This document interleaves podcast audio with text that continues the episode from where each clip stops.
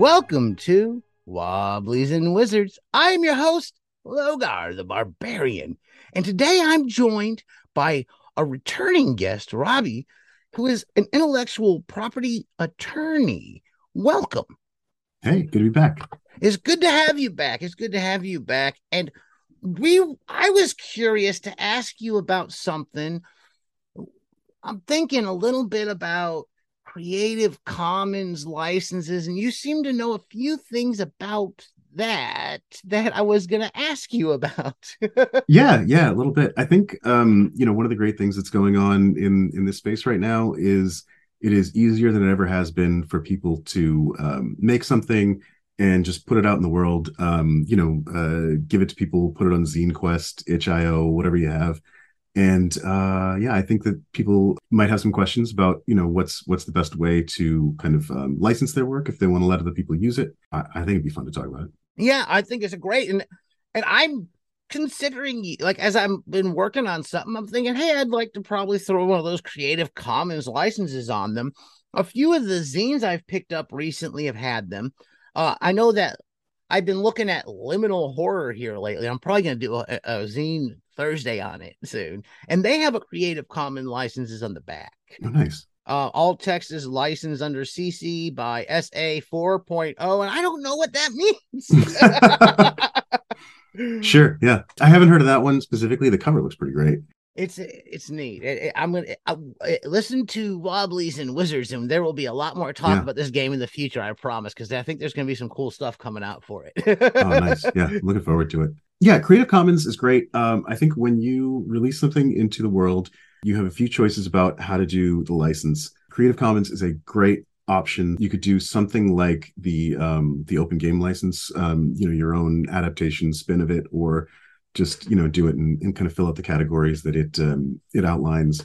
Or you know, you don't have to give any kind of license. Maybe that's a good place to start, right? Okay um by default if somebody wants to take your stuff and and use it right they want to like you know make some edits incorporate it into something that they have either you know maybe they have like a like a book and they want to you know they're like oh here's a book with like 15 different games in it and yours is going to be one of them or or you know they have their own hack of it or whatever they have to reach out to you they have to you know kind of pick up the phone email something like that and ask you for your permission uh, which is actually not that bad it's not that high of a bar i feel like people these days aren't as likely to pick up the phone as they used to be. if you just want to give kind of blanket permission for anyone to use it, you have again stuff like Creative Commons licenses, OpenGL. OpenGL is or that that open gaming license. You are um, delineating a little bit more precisely sort of what people can and can't use. And it's great for a company like uh, like Hasbro, where they say we want people to be able to use our stuff. We just don't want them to be able to use all of our stuff. So the important brand assets we want to kind of reserve,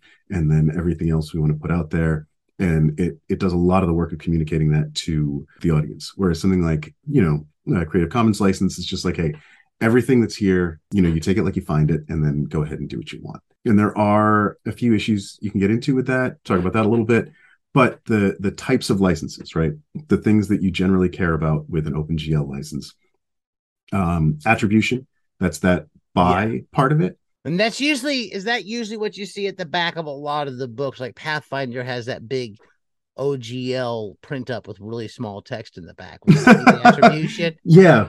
Oh so that that's different from the creative commons license. Yeah that's oh. I, the, the way the open gaming license works is you you separate and delineate like what what people can use and what people can't use there's this concept of um, an srd or systems reference document yes. where it's sort of just the stuff that's free for anyone to use and in the case of uh, you know i'm just going to go with Dungeons and Dragons because I think people are very familiar with it. You take stuff like mind flayers and beholders and you say like that's our own stuff. We don't want you using that. But um, you know, this this other stuff is kind of to use, and it's mostly anything related to like the D20 system, and you know, uh, you know, you can you can say like armor class all you want, and uh, I, I haven't taken a, a, look at it in a while to see like exactly like what is is and isn't yeah. in there. But you know, it's sort of yeah, where where you draw the line between what's publicly available and what people need to get special permission to use. Now the D and I, I feel like most people are aware of the open game license from Dungeons and Dragons. I think there's a difference between the one. So when third edition comes out, that was a game changer because that brought about the introduction of the open game license, the OGL, which I believe was cut out for fourth. Am I correct on that? Do you know about the history of that or Yeah, I I haven't really uh looked deeply into this and just as a personality thing, I don't I don't like to shoot from the hip in my capacity Yeah. as a lawyer. I feel like that's a bad bad trait for a lawyer to have.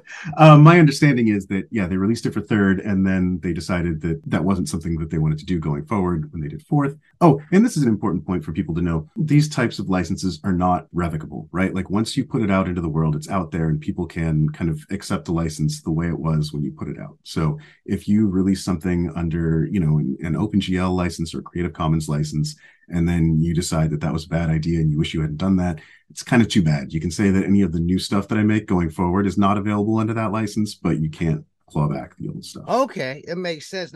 And I do know that th- that Traveller itself did get a, an open license SRD put out there, and that was what Cepheus Deluxe and stuff like that has been using to build their games as sort of Traveller clones. Now Yeah. I don't know. I don't know what the legality is, and I, and I might be curious to ask you because I know that a lot of people say, "Oh, well, we don't say that we're a clone of D and D because there's concern about making that claim or something along those lines." And I'm curious about the Traveller as well. Is it is it sketchy to say, "Hey, this is a clone of," and name the game by the product? Because I know that all the logos on everything say 5e. They don't even say D and D from all third party stuff. Yeah, it's actually a really interesting question. So, first of all, the, the 5e thing, that's really interesting because I was just looking at the that player's handbook uh, Yeah. just the other day, and I don't think the player's handbook even calls it 5e. I think No. that's just like something that people know if you've like spent enough time on the internet Yes. which is which is interesting but there is this tension between copyright and the first amendment right so you know copyright says i'm going to give you a monopoly on this particular piece of creative expression. You're the only person who can express this idea in this way. And you know first amendment guarantees the right to freedom of speech. It's sort of like where's the balance between those? Um, and that's that's where you get into this thing called called fair use which i can talk about a little bit more in a bit. Um, but the idea is that you're not supposed to be able to use copyright to stop people from talking about things. You're just supposed to be able to use it to stop people from from copying things, from like uh, stealing the the valuable thing that you have.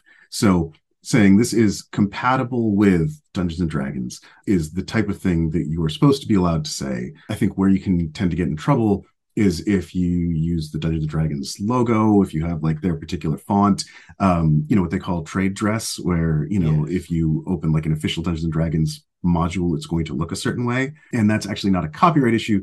That's a trademark issue. It creates what they call source or sponsorship confusion, where just like a guy off the street would pick that up and look at it and say, oh, this, this looks like something that Wizards of the Coast officially licensed. I bet like I, I can expect this is going to have a certain level of quality based on that, and and you actually don't. They can stop you from doing that. Um, but just saying like this is compatible with Dungeons and Dragons, totally fair. Um, I think there's a lot of euphemisms people use, right? Like they're like, oh, this is compatible with the world's most popular role playing game or whatever uh, which is probably not strictly necessary, but I don't think it's going to get you in any trouble if you're confident that people are going to understand what you mean, and they probably are. If you're doing something like um, like Traveller, right? I think it's a it's a niche within a niche. So uh, you know, you really have to say like this is designed to be compatible with Traveller because you know euphemisms there aren't going to cut it. um, but uh, that's that's not the kind of thing that's going to land you in any kind of trouble. Now I have uh, I have certain I have certain personal opinions and thoughts on copyright. yeah, And and and I'm not I don't think I want to go completely into all of them on today's episode. But one of the things is when it comes to like Dungeons and Dragons, I feel in 2 years it's going to be 50 years, you know. I feel so Dave Dave and Gary are dead and have been dead for Yeah. quite a while. I feel that Dungeons and Dragons, in my like worldview, should just be open for the world, not be able to be like monopolized by a company and own the name and the as the intellectual property, right? Because they had more money than everybody else to buy the rights to use the game that we as a community have been playing for 50 years.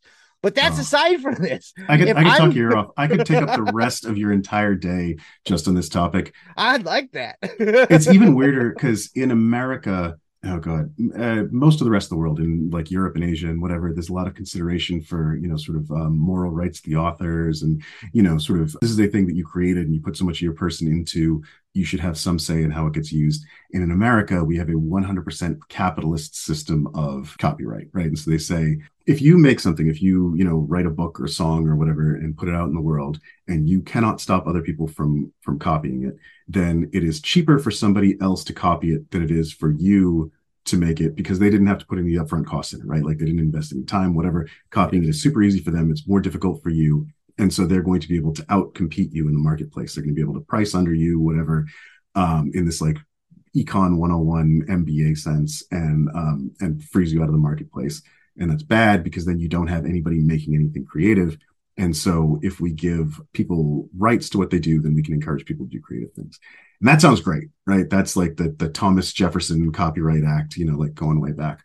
Yes. And then they just keep on stretching it and stretching it and stretching it. And like in um in the 1970s, the last time they they did this like, you know, uh like major overhaul, or no, no, no, not even the 70s. They they did the Copyright Term Extension Act in in I want to say the 90s and um, they had like uh, like the guys from the Eagles coming in and like giving testimony yeah. to the effect that like, oh, if we didn't know that we could get this extra 20 years after we were dead back in the 70s we would never have written those songs. And it's like mm-hmm. come on come on grow up. Like th- this is not why anybody creates anything right? I mean i talk to a lot of really good game creators and really creative people and most of them aren't really getting much money out of what yeah. they're making. no, they are not.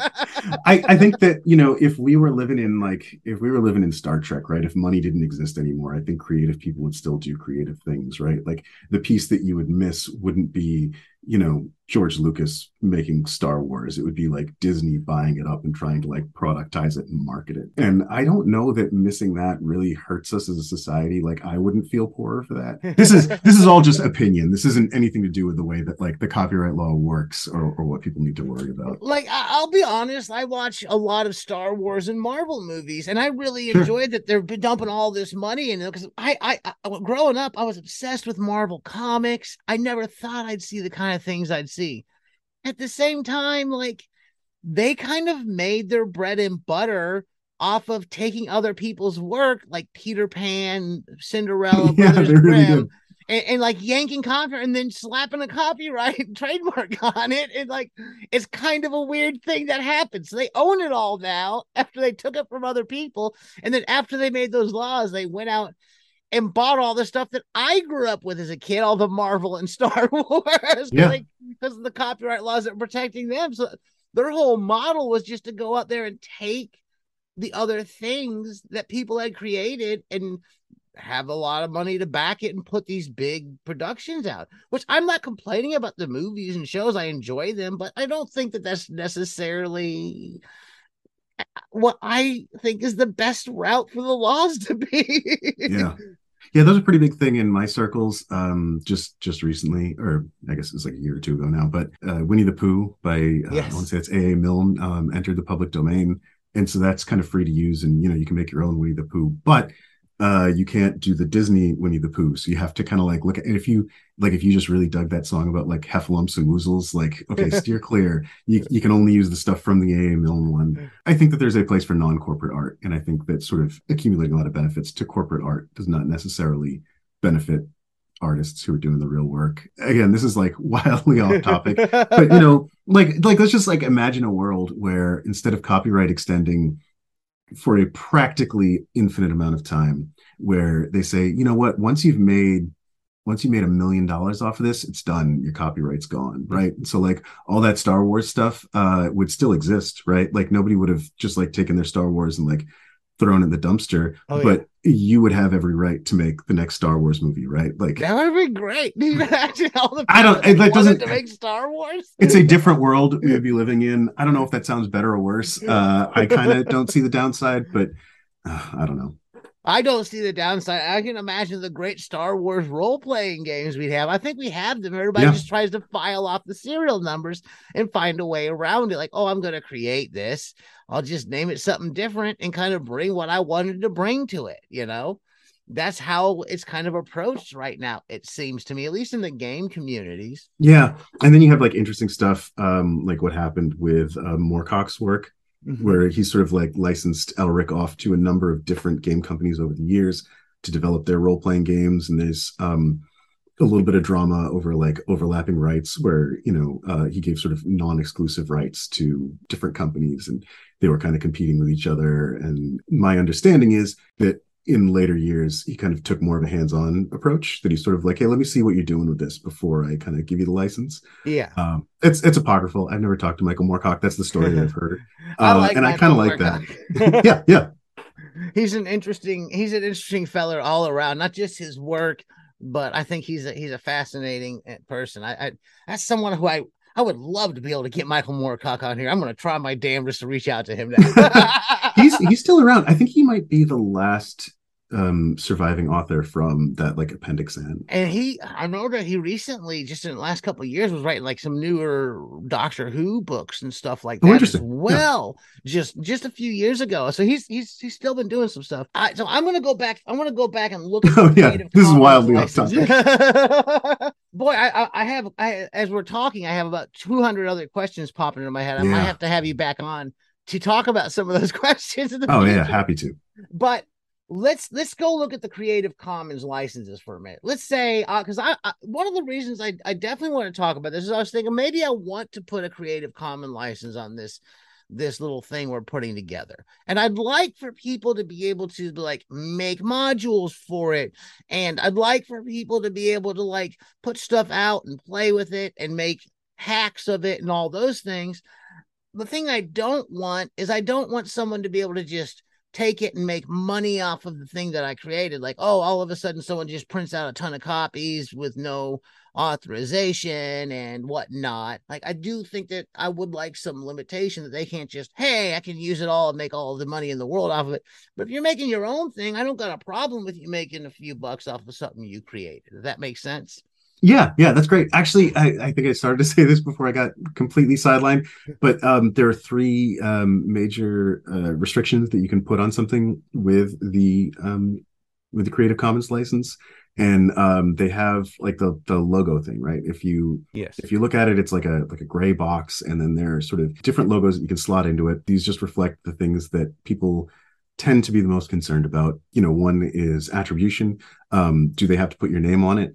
Uh, which you know seems like a good thing. Um, but you know, if you don't want to require that of people, you don't have to. There is a, a non-commercial, uh, which um, says that you, you know the thing you're talking about, right? You can use this for any non-commercial use. You can't turn around and sell it. And does that mean that nobody can do anything commercial with it? No, that just means that if they want to, they can't use that license. They have to come and talk to you and get get a different license for that. Yeah. And then there's uh, sort of a, a no derivatives. If you want people to use exactly what you put out and not make any changes, then you can put that no derivatives and they can, you know, make copies, um, print it out, hand it out at their local coffee shop, do whatever they want. Um, but they can't alter it and modify it and make their own thing based off of it. Yeah. And, and, and that's the thing too. Like, like you talk about the non-commercial like if i put something out there and people want to go to like lulu or something and print up a pdf because they can't get print the mm-hmm. pdf up because they can't get a hold of a physical copy i'm all about that they just want to play the game get a hold of it and make it up for their game group or like hey i'm gonna make a few copies for my game group and run them off of my printer those are the kinds of things that i'm cool with I'm all about that. yeah. so like eh, yeah, that helps me. Look, now when I'm looking at the Creative Commons licenses, those are the three main things. How would I go about maneuvering, figuring out what I wanted to do, like, like, and, and what I wanted to throw on there, if that makes sense? Yeah. So, um, releasing it under the license is is the easiest thing in the world. Uh, the tricky part is making sure that you've in licensed everything you need to. Right. Mm-hmm. So the most common problem that people get into using something off a Creative Commons license uh, or or any of these open licenses is that it doesn't give them the rights that they thought it did. Right. Okay. So I guess I'll take a step back. Right. There there are right. two broadly speaking, there are two different kinds of licenses you can get to use any kind of intellectual property. There's what I'm going to call uh, a, a warranty license. There's a non-warranty license. And so under a warranty license, you know, you're licensing something out and you say, look, I have all of these rights. I've looked into it. I've done the legwork. I know that I um, that I have the right to to do all these things, and I know I have the right to to convey those rights to give them to you. And so that's what I'm doing. Mm-hmm. And under a non-warranty license, you say like, look, I don't know what I have, but whatever I have, feel free to to do whatever you want with it. You only have the rights that that person had and was able to give to you, um, and they don't make any representation about what those rights are. Typically, if you are, you know, if you're getting into like contractual negotiation, if you know your your people are talking to their people, you're going to make sure that you know that you've done your your due diligence and you understand what rights they have and that they have you know kind of everything buttoned down and you're going to get a warranty license from this person where they represent and warrant that they they have all of these things. And and typically if you're just getting something for free over the internet people aren't going to do that legwork for you.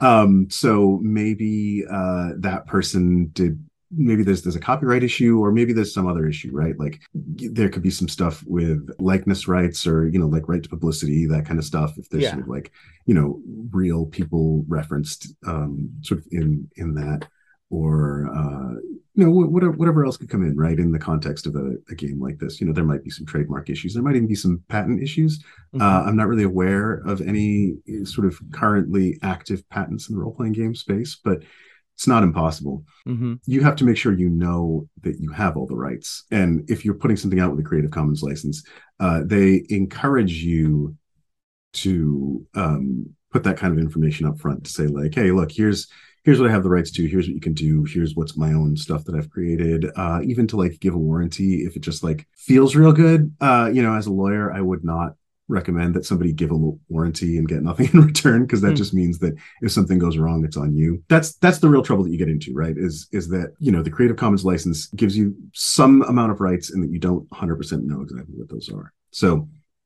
it's the easiest thing in the world if um, you're doing entirely stuff that you made by yourself and if everything that you're pulling in comes from the public domain right if Yeah. it's based on uh, either things that are really old or things that are a matter of sort of fact and record. Actually another interesting source um, government documents are not subject to copyright right? So maybe you just like go through a lot of like declassified fbi files from the 50s and make a game about investigating cattle mutilations or whatever. And that's like and that's fair game they can't the fbi can't sue you for copyright infringement i have a game on my shelf that you know hopefully i'll get to play someday where it's uh like ice age role playing where you can be you know like a, a neanderthal or a cro-magnon or whatever yeah. um yeah and it's it's like that stuff is entirely based off of public domain sources right oh, like it's cool. matters of historical record uh it's called uh it's called worm i think but there's like some umlauts over the u so Huh. i don't know how you pronounce that I'm not sure if I've checked that one out yet or not.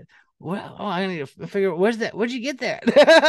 Uh, so that one is published by Chaosium, okay. and uh, it was it, it's somebody else who made it. I, I don't I don't have the details at my fingertips.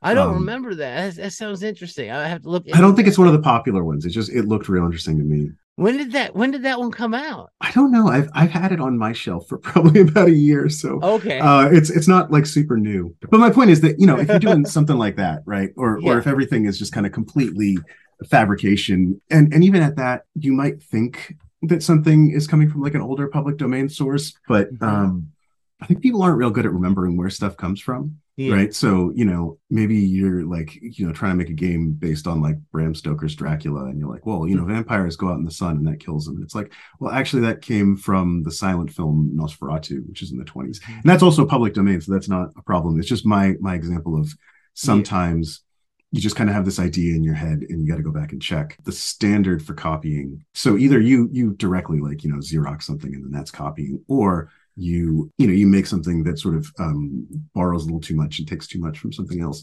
and the standard for that is access and substantial similarity, right? So if you had access to the original material and if what you came up with is substantially similar to it, and that does not include intent. So there's a lot of stuff you'll see um, in the music context where it's just sort of like you know this this melody that maybe you don't even know you heard and it was just kind of bouncing around in the back of your head, right? Like um, yeah.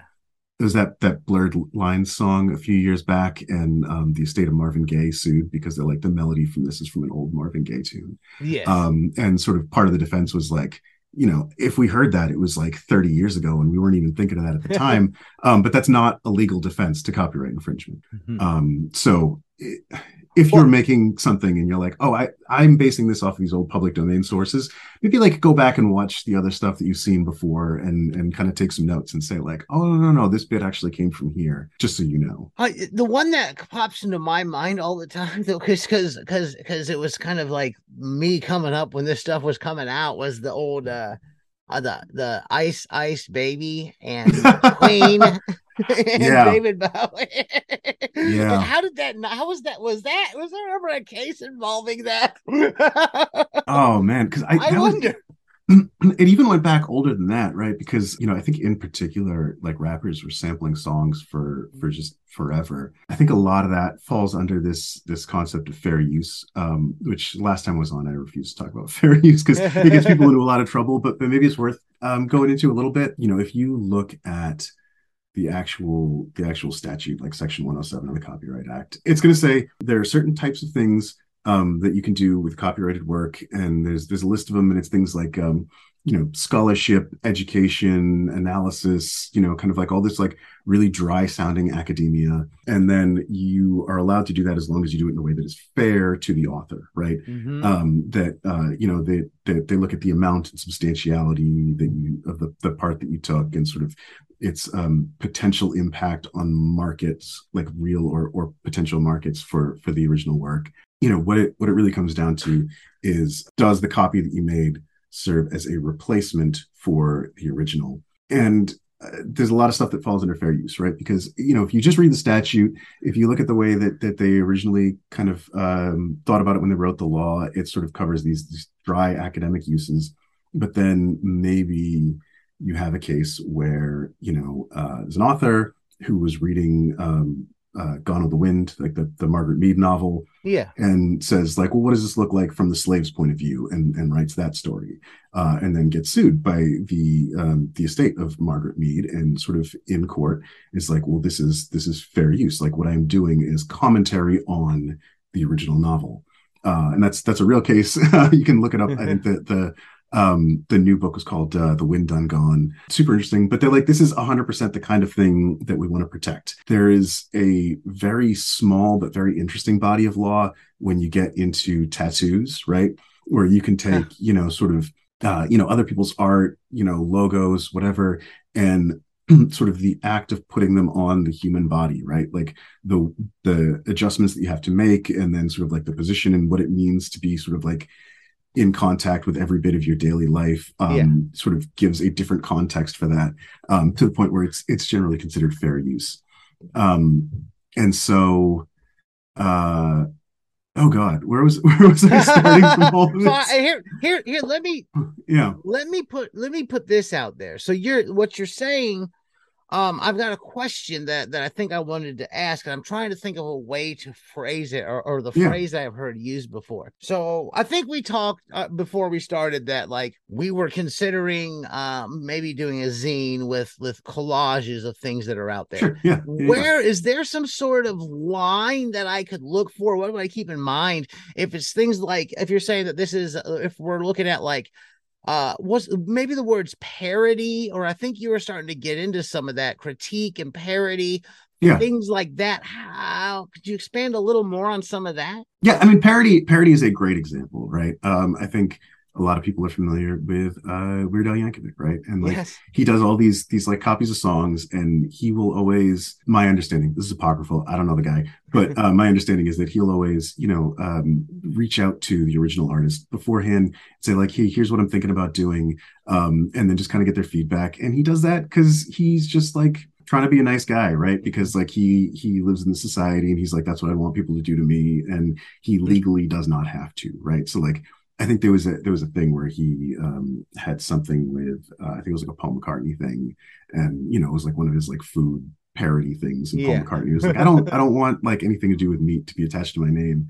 And Weird Al was like, yeah, that sounds fine. And if he just decided to go for it anyway, like no one could stop him. So yeah, uh, parody, great example of like a, a type of analysis, um, criticism, discussion um, that's kind of permitted when you go to these things Yeah. you know collage yeah it's i mean you are allowed to you are allowed to reference things in like for example uh like news media right you know the the newspaper can print something that's got you know, sort of references somebody else's copyrighted work, as long as they do it in a way that is fair to the author, right? So if they steal somebody else's photo without attribution and then just drop that in there, um, they're generally going to say that's not fair to the author. Or Mm-hmm. um, there was a case from from a while back where it was a circus act. I want to say it was like a human cannonball act, and on the nightly news they they put it up, and you know in court they were like, "Come on, it was like it was like five seconds," and it's like, "Yeah, but that was the whole act," and now people have already seen it on TV, so they're not going to go and, and watch the thing. so you know,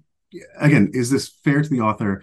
Um, does this serve as a substitute for the original? Um, that's the real mark of fairness. Um, and then, you know, sort of, is this considered like criticism, commentary?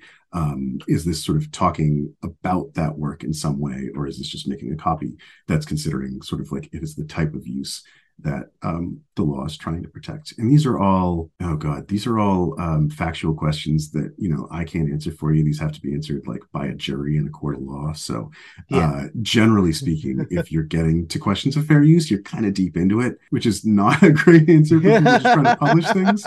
But uh, the way that it typically works in the legal world is if there's somebody out there who doesn't like what you're doing, um, they send you a cease and desist letter, and then you have you know you have different uh, sort of resources that you can reach out to, right? Whether it's like an ACLU thing or uh, Electronic Frontier Foundation does a lot of really great work, Yeah. um, or uh, the the I mean, I guess not so much in this space, but there's like the Software Freedom Law Foundation, um, which does a lot of the open source software work. Um, yes. you know, and they have people who, you know, you just say, Hey, look, I got this cease and desist letter. Here's what I'm doing. This seems kind of bogus to me. What should I do?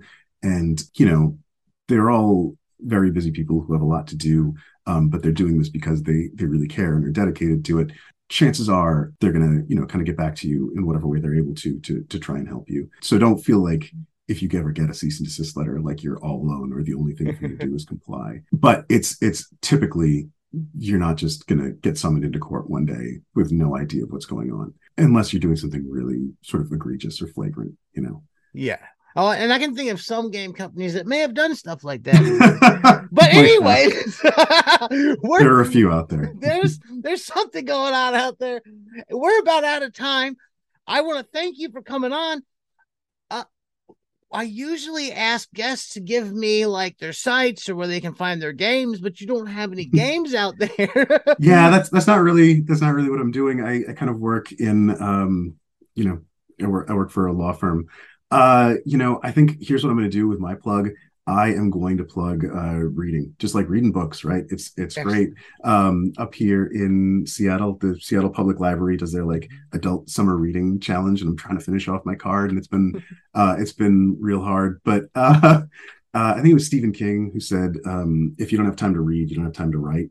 Yeah. And uh, I, I don't know that I necessarily want to go that hard after people, but if you are um, running games, if you're playing games and trying to like make this character and portray them and say like, oh, what, what would this person do in this situation? Um, you know, kind of like reading is a great way to get that perspective. You know, uh, we do a lot of things in genre conventions and and figure out what's going on and just kind of, you know, maybe maybe even like read the same book as the people you're playing with. That that could be fun uh, if you all have time. Excellent, excellent. I, I appreciate that one. I'm I'm Yeah. a I'm a big fan of the books. Uh, if you've enjoyed what you've heard here today, please give us a positive review wherever you're listening. You can find us on Facebook. Just search Wobblies and Wizards. Wobbliesandwizards.com is our blog. I'm on Twitter at Logar Hale Crom. We're on Patreon. We could use any support you can get. It would really help us with help us keep this going. And as always, keep those dice rolling.